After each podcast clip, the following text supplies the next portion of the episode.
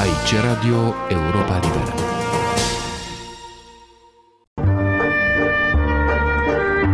Cultură și politică.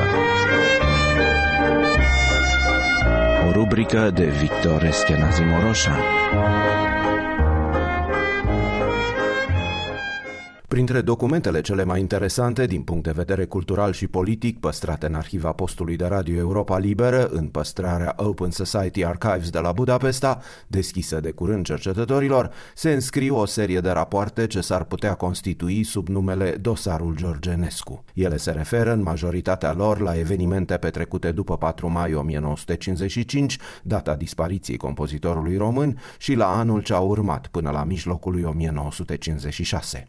Un raport datat primăvara anului 1956, alcătuit pe baza informației furnizate de un tânăr student din București, Chiriac, vorbea pe bună dreptate de, citez, o altă fază în lupta dintre refugiați și Partidul Comunist Român pentru memoria lui Enescu, despre care România pretinde a fi unul de-ai lor, în timp ce refugiații îl consideră un anticomunist.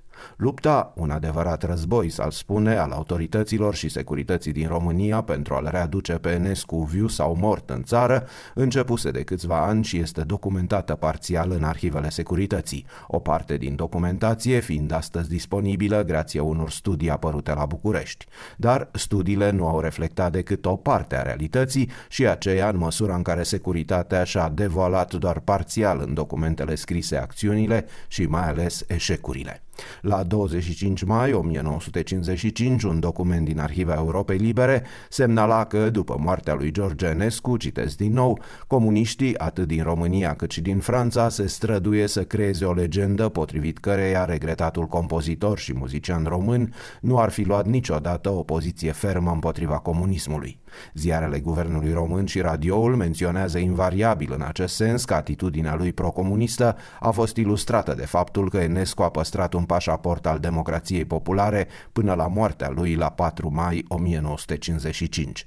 Adevărul este însă o cu totul altă chestiune și documentul continuă. În 1949, legația comunistă română de la Paris i-a retras lui Enescu vechiul pașaport, care păstra încă emblema regală și a propus să elibereze unul nou, un document comunist. Enescu a refuzat. În schimb, i-a cerut uneia din cei mai apropiați prieteni, domnișoarei Lucia Mănescu, care a stat alături de el el până și-a dat sfârșitul să-i obțină documente de călătorie, titră de voiaj franceze. Domnișoara Mănescu a declarat reporterului că prefectura de poliție din Paris a eliberat acest document de călătorie și că Enescu l-a păstrat până la moarte. În paranteză fie spus, Enescu procedase identic ca și Clara Haskil, aflată în acel timp în Elveția. Este astăzi știut că autoritățile române au încercat pur și simplu să repatrieze cu forța rămășițele pământești ale lui Enescu și că unul din principalii actori ai aventurii a fost Corneliu Bedițeanu, calificat de documentele din Arhiva Europei Libere, drept, citez, unul din agenții comuniști români însărcinat să-l convingă pe Enescu să se întoarcă în România. Bedițeanu a fost de altfel expulzat de Serviciul de Securitate Externă francez chiar în ziua următoare morții lui Enescu după ce participase la tentativa de răpire a corpului acestuia din hotelul parizian Atala. La 17 mai, Bedițeanu se plângea într-o scrisoare păstrată în documentația de la CNSAS, scrisă de la Basel, spunând M-au expulzat din Franța și m-au expulzat imediat după ce ți-am vorbit la telefon, adică a doua zi. Să-ți spun acum o nemulțumire a mea asupra celor de la legație, care prin prostia lor m-au băgat la apă. Ei trebuiau să ceară Ministerului de Interne o dezlegare ca să mă duc la ei de câteva ori pentru interesele maestrului și astfel francezii nu ar fi avut de obiectat nimic, fiindcă erau preveniți. Între timp, la București, academicianul Traian Săvulescu, sub cupola Academiei, condamna, citez, străinii hain și clica de fugar care l-au amărât pe Enescu până în ultimile clipe. Străinii hain și clica de fugari erau reprezentați de Yehudi Menuhin și o serie întreagă de personalități ale vieții muzicale franceze, între care muzicologul de origine română Antoine Golea, elev al lui Enescu, și prietenul acestuia Bernard Gavotti, toți membrii ai unui comitet de inițiativă care în septembrie 1955 decidea să comande unui sculptor francez cunoscut un bust al compozitorului pentru a-l inaugura la împlinirea unui an de la moartea sa. Ceremonia s-a desfășurat în iunie 1956 la Ecole Normale de Musique la Paris, așa cum se relatează într-un alt document inedit din Arhiva Europei Libere, despre care, din câte știm, nu s-a vorbit în nicio lucrare despre Enescu publicată în România.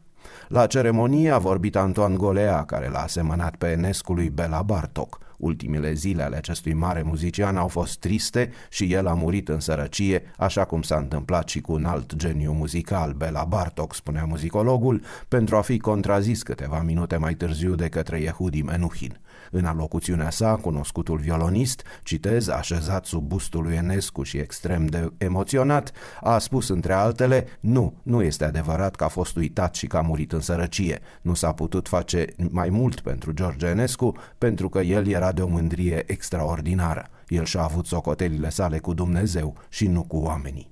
La împlinirea unui an de la moartea lui Enescu, la Paris sosea și o delegație importantă de muzicieni români, Mihail Jor, Alfred Mendelssohn, Alfred Alexandrescu, Constantin Silvestri, Ion Dumitrescu, etc., care avea surpriza să găsească, se notează în alt document inedit din Arhiva Europei Libere, o splendidă coroană de trandafiri roșii și lalele roz, având un ruban mov și inscripția următoare, In Memoriam George Enescu, Radio Europa Liberă, Vocea României Libere. Delegația română, conform relatării Europei Libere, citesc din nou, foarte încurcată, a depus totuși cele trei coroane de flori purtând inscripții. A făcut mai multe fotografii, s-a recules în fața mormântului și după aproximativ un sfert de oră a părăsit cimitirul.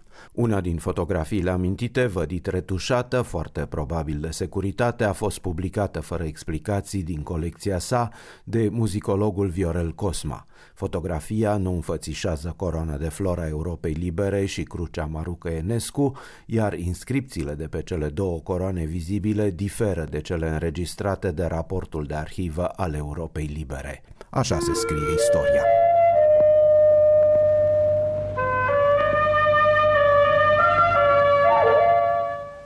Aici Radio Europa Liberă.